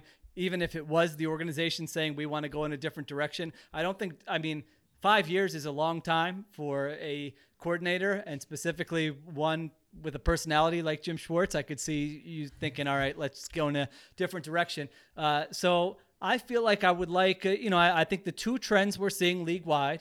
Uh, one of them are It's the always good when we can get league wide Sheil in with a, with Yeah. a, with an important perspective. There there are some defensive coaches who just say we're going to play man coverage and our guys are going to be able to match up with your guys and we're going to beat you that way. That is the Belichick uh, the Belichick formula. Brian Flores. And then when it goes badly, because you have to pour a lot of resources into cornerback when you do that. Yeah, you So- think you think this roster is ready for that? This roster's Not not, so ready for anything. We've been over that. There's no, I mean, maybe Wade Phillips, but uh, Wade Phillips or DeMeco Ryans. I don't think anybody else could do anything. but you know, like the the Dolphins, you know, they've got Xavier Howard, Byron Jones. They've got the most expensive cornerback room in the league. They used a first round pick, so they can do it that way. When you play that way and it goes badly, you have the Lions. You say we're going to play man coverage as much as anyone on, in the league. Our cornerbacks are not good. We do nothing else creatively. We have the worst defense in the NFL. So I'm not totally in favor of that that way. I like the the sort of Vic Fangio uh, tree, which would be we're going to do a lot of pre-snap disguise. We don't need these shutdown corners who are going to cost a lot of money. We're going to cloudy the picture for the quarterback before the snap. I don't think you can play sort of the Seattle way with the we're going to line up in cover three. We don't care if you know what we're doing. We have the answers. We know all the route concepts. I mean, I think that's sort of been uh, proven to be a bad way to play. So I would like someone with a little more creativity, you know, some different uh, blitz schemes. I know Eagles fans have been calling for that for uh, every year with Schwartz. They want them to blitz more. I agree. It's more fun to watch. I don't know. You know, you'd have to do a study whether it's necessarily more effective. You need the right guys, but uh, a little bit more uh, creativity, a little bit more aggressive. I, I would be in favor of that. I mean, it, I think that's that's definitely uh, fair and good perspective. I think that the, the the roster is still built around its defensive line. Like, um, Now you're doing what Howie does. Who cares what the roster looks like right now? You, you don't have to build around these guys. You're looking I ahead. mean, you got to I look guess ahead. That's true. Yeah. Yeah, yeah. If you there's if there's some guy you're really excited about, sure. Well, the Yeah, I other mean, thing But is, it's also, well, I mean, you know, you're, are you going to bring in an inexperienced guy to be the quote unquote head coach of the defense with Doug Pederson basically ignoring the position or the side of the ball? I don't know. Like, to Bo's Probably, point, it's, like- if you like the guy, you like the guy. That's fine. But like Fletcher Cox and Javon Hargrave are are going to be on the team, right? You know, like that's you you you know you're going to have those two guys just they're, based but on the they've financial played in any scheme. They're fine. True. Yeah. Yeah. Um, those guys. I like. I really. well, I, I, I think that you have to like from a Howie perspective because Howie is obviously influential in these decisions. You know, they didn't pay Javon Hargrave all that money to be a two gap Sure. defensive tackle where he's you know you know he's not making money. Um, so I think that will play into their decision. Whether or not it should is a different question, but I think it will. Yeah, I mean, I, I think that's a very small pool of candidates who would say come in and run the two. I mean, unless you're Uh, bringing okay. Jerry Azzinaro uh, back- back in here. I mean, really, yeah. I mean, That'd I be a twist. I think teams, you know, you uh, you know, some teams mix that in, but that's, uh, or you might do it in certain instances. But I don't, I don't think that would be a base sort of defense, uh, you know, where you would really have to worry about it. All All right. right. So it's so it's Jacob who won the uh, DFOP. Jacob who won the TeePublic. Uh, Bo, so he's making it easy for you. Okay. I mean, you can double Birds check with it. Friends podcast at gmail.com. Uh, and he says he also this week won on my plus 2000 preseason prop Deshaun Watson leads the league in passing yards. Wow. I don't even remember giving that one. I got to check my preseason props. Wow, good Plus for you. 2,000. Man. Yeah, that's some nice lettuce there. That's Jake. fantastic. We can buy some more uh, TeePublic shirts. That's pretty good. Nice. I nice mean, I don't know- out I don't know Nice that he job out won. of both of you. I don't know that he won two thousand dollars. Uh, we're not going to get Well. in, you know, asking, but a nice chunk of change. Yeah. Yeah, but if absolutely. he put ten dollars down, he won two hundred, right? There you go. All right. Mm, there you go. Uh, okay, one more thing to get to, I think, before uh, we get in unpack the uh, tank discussion from Sunday night, and that is uh, Zach Ertz's uh, Zoom session from today. Zach, since you are the resident Zach, I'll let you explain to us what happened. Yeah, so uh, look, it's it's been pretty clear all season long that the, way this was heading, right? That Zach Ertz uh, was is not going to be on the on, on the team next year. He obviously was pretty outspoken before the season, saying he's approaching this like it's his last year, and uh, everything came up with the contract. And then to add to that, it's been a bad season for him. You know, it's it's been his worst season I think since his rookie season. Uh, and so he said that well, eh, I'll, I'll, I'll give this quick context. Last night, he was the last one off the field. He sat on the bench after everyone went, after, after everyone left the field, and then he came back afterwards. Um, and him, Carson Wentz, um, Jason Kelce, and Dom DeSandro, the team security chief, uh, had like a forty plus minute confab, you know, talk uh, in an empty stadium on the side. Good word, confab. You don't see this very often. Like it, it was, it was striking watching it. Um, and and and so it was clear that well i don't want to put words in his mouth but but maybe this was saying goodbye right and and and also his his his brother wrote a very um like a personal touching letter about everything that zach has accomplished here and and in the city. And and, and so zach ertz said that he doesn't know if he's not gonna if if, if that was his his his last game but you know he he really grew up here. He came here when he was 22 and went through a lot. Um, and he was he was going on through the press conference and it was pretty clear as the press conference was was going on that he's not expecting to be back. He he said at one point you know i i, I could maybe come back and finish my career here. Um, and then the last question he was asked about his legacy and uh and that's when he grew emotional and he said that he's he's not the best eagle uh, but um, but playing in Philadelphia has has meant everything to him. Uh, and you know, and he was talking about what the city, you know, I, I guess what it takes to play in the city and how it's hardened him and, and what he's learned from it and, and how he's gone about it. And uh, so we will write about it in the next few days. And I imagine there's video on online you can see, but it was really, uh, it was, it was personal and, and, and him kind of explaining what the city, what the fan base and his, his, his career, all he's in, all, all that it's taken to get to that moment.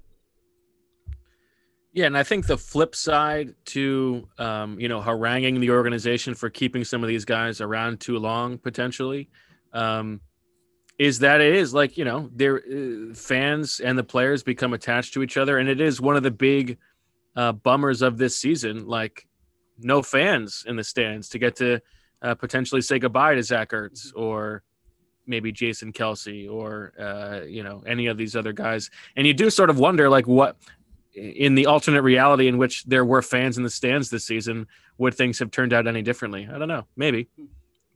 With their record? Yeah, maybe. Maybe the team would have been chastened by boos a little bit more. Uh, you know, maybe Carson Wentz responds better. Who knows? It's, it's butterfly effect. Home field advantage, were- maybe. Who who knows? Yeah, they were losing these games by a little bit too much, I think. For that Now, to, uh, you have a lot of insight right. on on on Zach. I mean, you did that big story a few Mm. years ago. Yeah, no, I- I- I Yeah. think- it Takes a it's, uh, village. I think it's been. uh Was that part of it? I don't even. Yeah. I think that was the that headline. the headline? Oh, okay. yeah. Uh, yeah, no, I went to uh, to Zach Ertz's hometown. I remember this is a good peek behind the curtain. I remember seeing Zach, you know, at No the peeking. airport. You know, we're a comp- competing outlets at the time, though, and I think Zach said like, you know, are, Ah. are, are you on the uh, eight fifteen or something? And I said, uh, no, I'm not going back to Philadelphia right now. And I could see the wheel spinning there for uh, for C- for Seaverm. Yeah, Um, there was but- yeah there were two examples of this. There was there was another one after the owners' meetings. Uh, we were in Phoenix, and I asked when your flight back is, and you're like, "No, I'm going somewhere else." and then every day I'm logging on to the Athletic. Um, like what is Sheil writing that I don't have here? And then I even texted you at, at one point. And you said, "Oh, don't worry, it's not an Eagles story. You know, it was, it was the Daniel Jeremiah piece." Yes. yeah. I was going Yeah. Los Angeles. But I was so Man, this, this is There's actually another a- one where uh, I was going out to Nashville early for a Derek Barnett story, and you were you were like, I, I was going out a day early, I think, and you were uh, you were wheel uh, spinning on that one too. Yeah, yeah, that happens a lot. Which that one didn't end up it didn't end up going out for another another like half year because he got injured. But Yeah, yeah. But uh, anyway, yeah, was in his uh, was in his hometown and talking to his uh, mom, family members, some family friends. Went to Stanford, talked to some of his uh, coaches there, and uh, it, it has been a, a great run for him in Philadelphia. I mean, second round pick. Uh, I was gone for that Bengals game, but that seemed like a real Yeah. you know low point for him for his family, which uh, you know I can imagine. I mean, his mom, you know, has, a Twitter account, and so I mean, I always wonder like what I would be like if you know if your kid is playing. I would probably not be able to stop myself from reading everything that was written about him, and the guy's just you know getting crushed, and so uh, you know that that was certainly a low point for him. I remember his first media availability in Philadelphia, where he had the. Uh, I just said Philadelphia, like uh, like Zach's uh, Zach's vernacular there. you're, Mm. you're rubbing up on me, but um, you know he he was sweating. He had um, you know he he was sweat he was sweating. I was I was in the building for the. I mean, I, I- with the team website, we got the first thing, and it was you know it was tough to watch. Very. You felt nervous, bad yeah. for the guy. Yeah. Yeah, and so then he, he coached himself up. You know, he wanted to make it a priority. And then I remember by the time it got to the questions of, are you guys going to the White House? You know, as Zach Ertz is like, oh, I can take this one, you know, and just stands stands up there. I remember, was it last year where he had the real serious injury, right? And uh, I remember Yes. at his locker, he was almost moved to tears because of what he had come back from. And I mean, that Super Bowl performance is among the most clutch performances by any Philadelphia athlete uh, of our lifetime. And so uh, he's had an incredible career. We'll see where he goes. Hopefully, he goes to a pass heavy offense. Uh, and who knows? Maybe him and Carson Wentz will end up on the uh, same team. I, I don't think it makes sense for the team to bring him back. Uh, obviously, he, you know, maybe he would benefit from a sort of fresh start, go to a championship contender, and see what happens there. You think there'd be a trade market for him, Sheil? Well, he's got one year left at how much? I can't tell you off the top of my head. Okay, not a big number, but you would think that the Not a big would- number. The trade would probably have to come with a uh, Restructure. extent, re- extension. Um, yeah. I don't know. Day Hayden Hurst got a two, I guess. I shouldn't rule it out, right? Hayden Hurst was on a rookie contract, though, I believe, wasn't he? Uh, last year, he got a second round pick. Yes, so I- as a, as a, they're the same age, but he was on a rookie contract. all right. So and and Zach Ertz, uh, my can you hear me? My it says my internet connection is unstable. Yeah, oh you, gosh. you need, yeah, you need. you you here. paused for a minute, but we I think you're good now. Uh, I would have to think about that more. I don't know if there would be a trade market for him. The, the free agent class of tight ends is basically Hunter Henry and Jonnu Smith, two younger guys with more upside who are not as accomplished as Zach Ertz.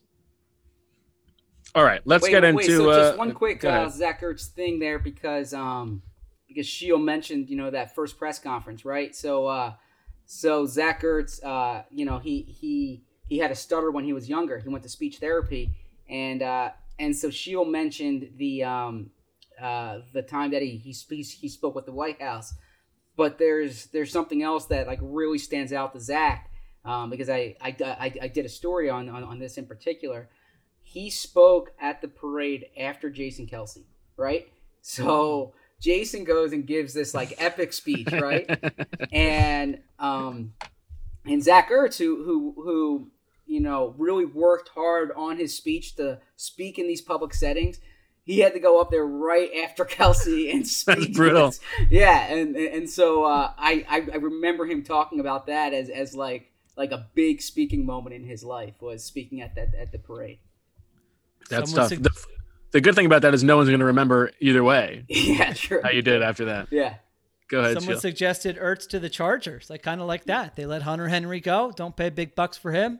Just bring Ertz in for a year. Nice intermediate target. I don't know. yeah, that Jason Garrett offense, he could flourish. Well, that's what someone said. I wasn't going to read that part. Let's, you know, Oh. get get somebody else in there. Uh, okay, let's talk about uh, let's talk about the game last night, which um, caused quite a stir, and uh, whether you thought it was untoward what the Eagles did last night. I think uh, I will start by saying I don't think that this decision is on Doug. Like, I think it would be pretty naive to think this was Doug pulling all the strings here. Um, but I did think that the way they did it, I mean, obviously they're incentivized to play for the number six pick. I think it was the right thing to do to not win the game. But the way they did it was a little bit creepy, I guess. Um, creepy. Yeah, like someone said, not... please don't talk about the game. well, that's fair. Uh, I thought it was a little brazen, a little naked to just like wait until the fourth quarter and then bring in Nate Sudfeld, who their tree, who Doug is talking about as if he's like, uh, you know, the manager on the high school basketball team who worked hard for twelve for four years, and you want to give him a shot to shoot a three on senior night. Like this is a guy getting paid two million dollars to be a backup quarterback. It's not like a charity case. Uh, he doesn't need a, a, chance to play. He's played in the NFL before, so um, I thought it was a, I thought it was a little bit gross, and I I understand the visceral reaction from people. That said, uh, like the Giants fans and Joe Judge's comments today has fully made it turn the full gritty where. Uh, we were we were upset about it until you were upset about it, and now we love it. I feel like, but anyway. I don't know. I didn't tee you up with anything. Zach, yeah, no, I think I think I I think you you put it well. Um, in that they're they're not the first team to care about draft position or, or play young players. It's and I have no issue with them doing that. Frankly, it's better for the organization. The way they did it uh, was was more brazen. Like like we knew going into the game based on reports. Jeff McLane had it first, then Mike Garafolo had it. Um, that uh, that Nate Sudfeld was was going to play right. So so we discussed this. We we knew it, it was going to happen, and if it, I I think what happened was this. Um, that was their plan all along, but Doug did not think it was going to be a close game, right? So that that, that they were going to be losing, and he, he overestimated. Yeah, he another Washington great example of preparing for every uh, you know yeah. situational football. Yeah. They've been um, all over it all year. Well, because the one guy who who did not seem to be on on board with this plan was Jim Schwartz, who was like, you know, or totally, Hurts. Yeah, who was totally into the game. Um, but uh, but that I, I I think that uh, they thought they would put Sudfeld into like a blowout late in the game and and no one would mind. And then the fourth quarter comes, it's a three point game, and like they haven't put Sudfeld in yet. And he's like, well, this was our plan. We told Nate he was going to play, so Nate goes in. Um, and yeah, so it it was unseemly. Um, it was it was brazen, but the reality is this: like like if if if you're offended by that going into the game, they they literally didn't dress a full roster. Like they had. Did you see the defense they had on the field? Yeah, the yeah. secondary. Rudy Ford was the starting cornerback. Like uh, you were allowed to to dress what what forty eight players. And they dressed they dressed forty five players, right? you know, like they they had healthy scratches. They they didn't even like put guys on IR and call up guys from the practice squad. They're just like, all right, we'll we'll we'll, we'll play with this. So going into the game, they showed you what they were thinking. So, uh, and I I think too what what Bo said.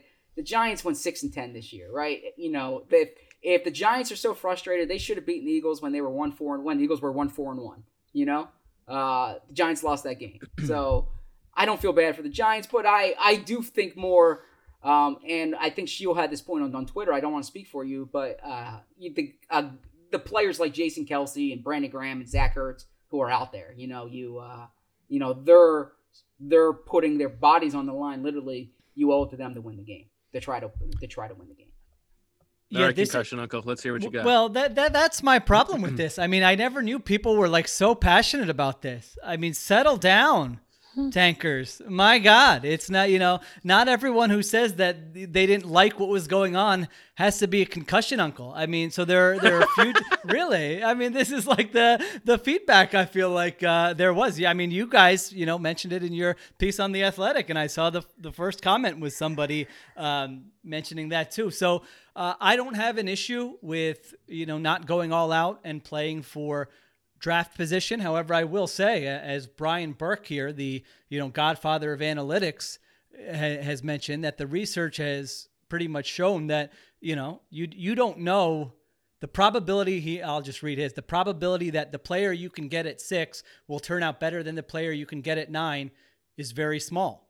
I mean, to, yes, but no, but the optionality. you want the option, yes, Yeah. yes. it's not even the option. It's the Yes. marketplace. It's it's the if you want to trade up or trade Yeah. down, that's what is an actual big Yeah, difference. absolutely. If you look at trades Yeah. up and down, I- you're going to get I much mean, more he value. said the trade down value is better at six than nine, but the market isn't liquid. Very small number of trading partners who potentially want to jump to six. Even smaller number who need six but not nine. Anyway, we can all agree you would rather have six than nine. That that that's not the point. I disagree with anybody who thinks like you're definitely gonna, you know, that there's this greater greater likelihood that the guy you get at six is going to be the guy and you couldn't have got him at nine. That's overconfidence in your ability to scout the top 10 players. And if any organization has not earned that, it would be this organization. Well, So- I do think there's there's there's uh, a, a, a segment of Eagles fans who are like, "Who cares what pick we get because Howie's going to ruin it anyway." I do think that the higher you get, the there is a better likelihood that it that it's going to be you know bust proof. But anyway, go ahead. Yeah. But I, I mean, I just, I, I feel like they should have had a better plan for this. I mean, really, why couldn't they just have announced on Wednesday that Nate Sudfeld is starting the second half? Absolutely. We want to get young guys in there. Um, and that's what it's going to be. Because instead, it looks like you're in this competitive game. Uh, you have a chance to win it.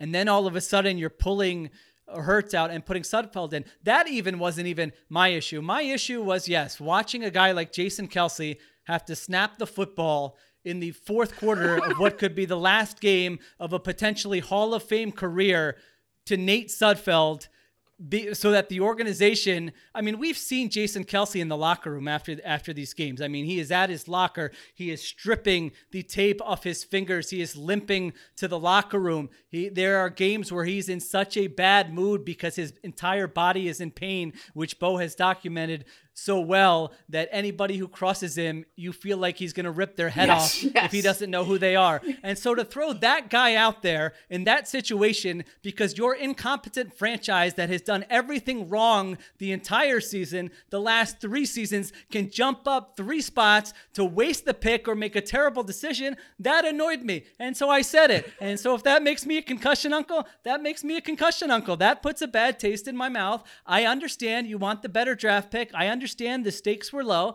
Just like do it in a way that makes some sense. Get him out of the game. Get Zach Ertz out of the game.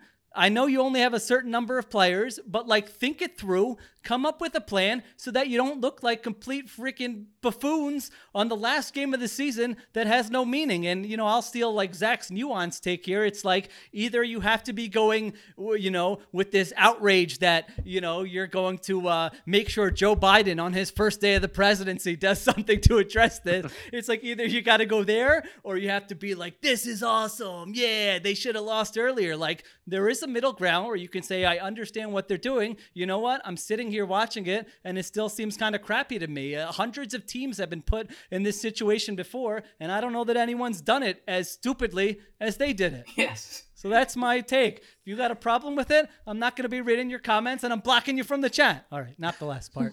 I got a little fired I up. I feel like we should we should close the show. That was a great way to end it. That was that was great. I don't have much to add. I think I think you're right. They they can't even. th- This organization is so broken. They can't even tank well. Yeah. they don't even. Yeah. Yeah. like they, they can't even figure out how to do that right. yeah. They had lit, they lost ten to fifteen games going into it, and they couldn't figure out how, how to lose the 16th game. Right. Like, Right, Right, like, you exactly. can play everyone. You're Yeah, probably still going to lose. Exactly. You've been trying to win Yeah, for yeah. 16, 15 weeks Yeah. and you can't do it. Yeah. Unbelievable. And I mean, just like you said, just say we're you know we're gonna play Sudfeld half the game. It's fine. That, you could have that's started all Sudfeld. they really had to do. yeah. Yeah. And I mean, it is. Uh, I will say it is like it's on the NFL for putting this game in prime time. I know they didn't have another choice, but Yeah, I don't care like, about what the Giants. what did you it. I expect? mean, really, Yeah, the that- Gi- that- that did you see the Did you see the Joe Judge thing? No, I, I haven't watched it. No, I, it seemed like it was it was It's pretty pathetic. there. Yeah. It's pretty pathetic. Yeah. So, anyway, uh, yeah, I feel like that's. I don't. I don't want to add much more. I feel like that was a good way to end it. Out of your We'll show. do pastificios on the next episode. I it's yeah. We do actually. We have one thing I have to circle back on because it's in my notes. Uh, it was it was in the chat, and someone wants to know, Zach, are you listening? Oh, Are you oh, there, man, Zach? we went so long. The AirPods are done. The AirPods are done. We went long enough that the AirPods have. Yeah, the AirPods are done. Can you hear me? Yes, we can. Are you ready for your challenge, Zach? What's the challenge? Are you ready? Can I? I'm going to tell you what it I is. have no idea what he's talking about for the record, and I'm pretty sure Marissa doesn't see. either. I know what Uh-oh. he's talking Oh, about. Marissa Yeah, does. Marissa knows. Yep. Bo and I have become like on the same wavelength. We didn't even message That- about it. I you think better watch. swear to That's God. not Yeah, a good that's- thing for you. That's a dangerous place for Marissa to be. All right. Zach, are you there? Yeah, I'm here. The audio is not great, but it's good enough. What's the challenge? Okay. Can Zach Berman name all 32 NFL owners? Oh, absolutely. Like that's. Um, All right, let's- I'm on four He's hours of sleep, but I can do that. Somebody, That's somebody asked for strength and conditioning coaches, but I, I mean that seems like a Yeah, well, someone far. asked for chief chief security officers. no. I can't do uh, chief security Dom. officers, but uh, the uh, team owners I can do. I, I can do. So a lot of someone GMs also put a sportical uh, in the chat. We could tweet it out of all the 80 players that have played for the Eagles so far this year. If you can name them Ooh, all. That's a good That's one. pretty We should good. do that we could this do- offseason. But we uh, could have a timer, but yeah, okay, do the owner. I- all right. So do you want me to do interest. it, or like I can Yeah. knock it out Yeah. pretty quickly? Oh yeah, we want to hear it. Okay. Um, And uh, speed is key. all right. So the NFC. All right, so set a timer. Wait, hold on. Okay, let's uh, Sheila. You want to get? Let's let's each write down what we how quickly we think. I'm we Well, can go- do it. Well, going- here, do you wanna give oh, me the team? quickly? and then I'll No. do it. Like okay. okay no, we want to hear your beautiful mind work. I'll I'll spend some time thinking about the teams, but all right. So, uh, and and by Hold the way, can on, I? write that- so we're writing down the seconds, Bo. Yeah. Who's, to, Oh, who's wow. doing the timer? You, you're. Uh, I got the timer, Okay. And do I need the specific and name? And I'll keep track or, of team. And, and do I need the specific name, or can it be the family? I think Last name. Last name is Okay. fine. All right. Yeah. Then I can definitely do this. Okay. Okay. Ready? Uh. Okay. Did someone in the chat ask about this? yeah. Yes. Okay. Okay, ready? Okay. On your mark, Mm-hmm. get set, go. All right. The NFC East is Eagles, Lurie. Um, the Giants, Mara and Tisch. Uh, Washington is Daniel Snyder, and then the Cowboys are Jerry Jones. Okay. The South, uh, Falcons are Arthur Blank. Panthers are, are, are David Tepper. The Bucs are the Glazer family. Um, and then the the uh, Saints is uh, Benson, um, uh, Benson's wife. Um, yeah, uh, Gayle. Uh, then Gayle. yeah, Gayle Benson. Uh, then let's see the NFC North. You got the the Lions. that Sheila Hamp or, or that Sheila Ford Hamp. Uh, it's it's the Ford family. Mm-hmm. Correct. Sheila. Um, the. Vikings there are the are it's the Wilf family. Steve Wilf. The cat the Bears is the Mc- is the McCaskey family. Um, and then the Packers is is it's it's a publicly owned company, so it's not it's not family ownership. Um, all right, and then I need the West here. Uh, 49ers is uh, Jed York. Um, the uh, uh, Seahawks, it was Paul Allen. Now it's it's his sister, right? Uh, it's it's Paul Allen's. I, I, I believe it's the state of Allen or or, or Paul Okay. Allen's sister, Jody Allen. Jody Allen. yeah, Yeah. trustee. She's trustee. Yep. Mhm. Okay. Um, the Cardinals is the Bidwill family. I, th- I think it's Michael Bidwill. Uh, and then Yep. The state uh, of Bill Bidwill. what's that? It's the estate of. The estate of Keep going. Keep going. Yeah. Okay. Uh, and then the Rams is is Stan Kroenke. So that's the NFC, right? Okay, All right, so now let's go to the AFC. Let's go back to the East. Uh, the Patriots are, the, are is, is is Robert Kraft. The Jets uh, is is Woody Johnson, but he's the ambassador to Great Britain now, so it's his brother. Um, He's coming back. What's that? Yeah. He's coming back in a couple weeks. Go ahead.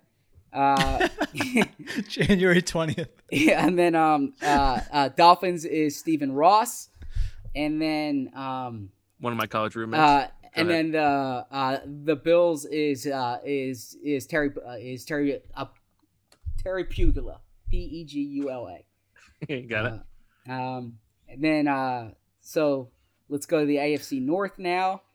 What's that? You got three divisions left. Okay. AFC North.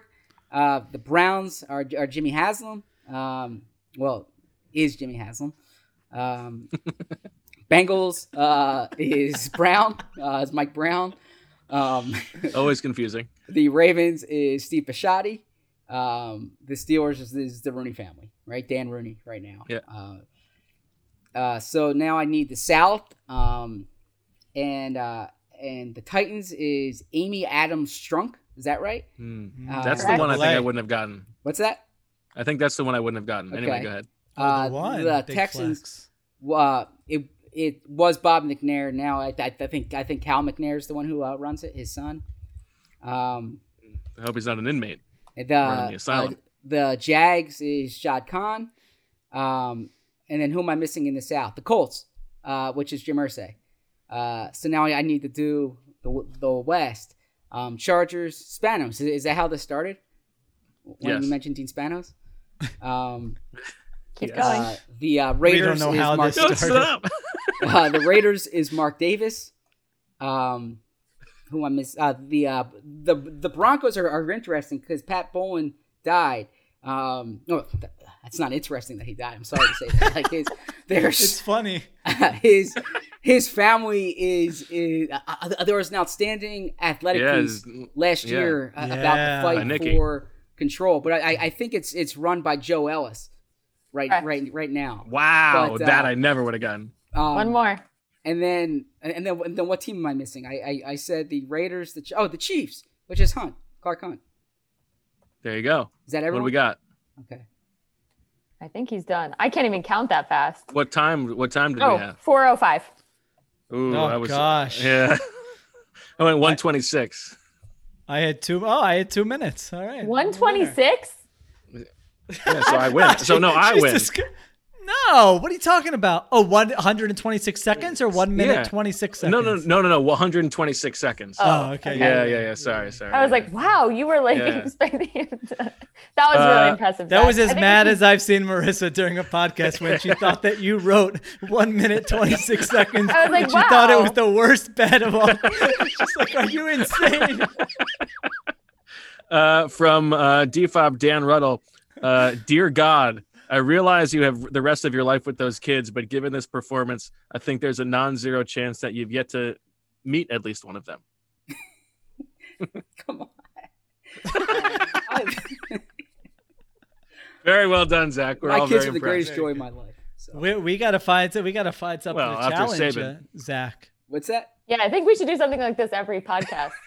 Yeah, I would agree Yeah, I with mean, that. some of these It I- doesn't I have can- to be sports. It doesn't have to be football related. If it's yes, music, someone I, in the chat said of- this needs to be a reoccurring segment.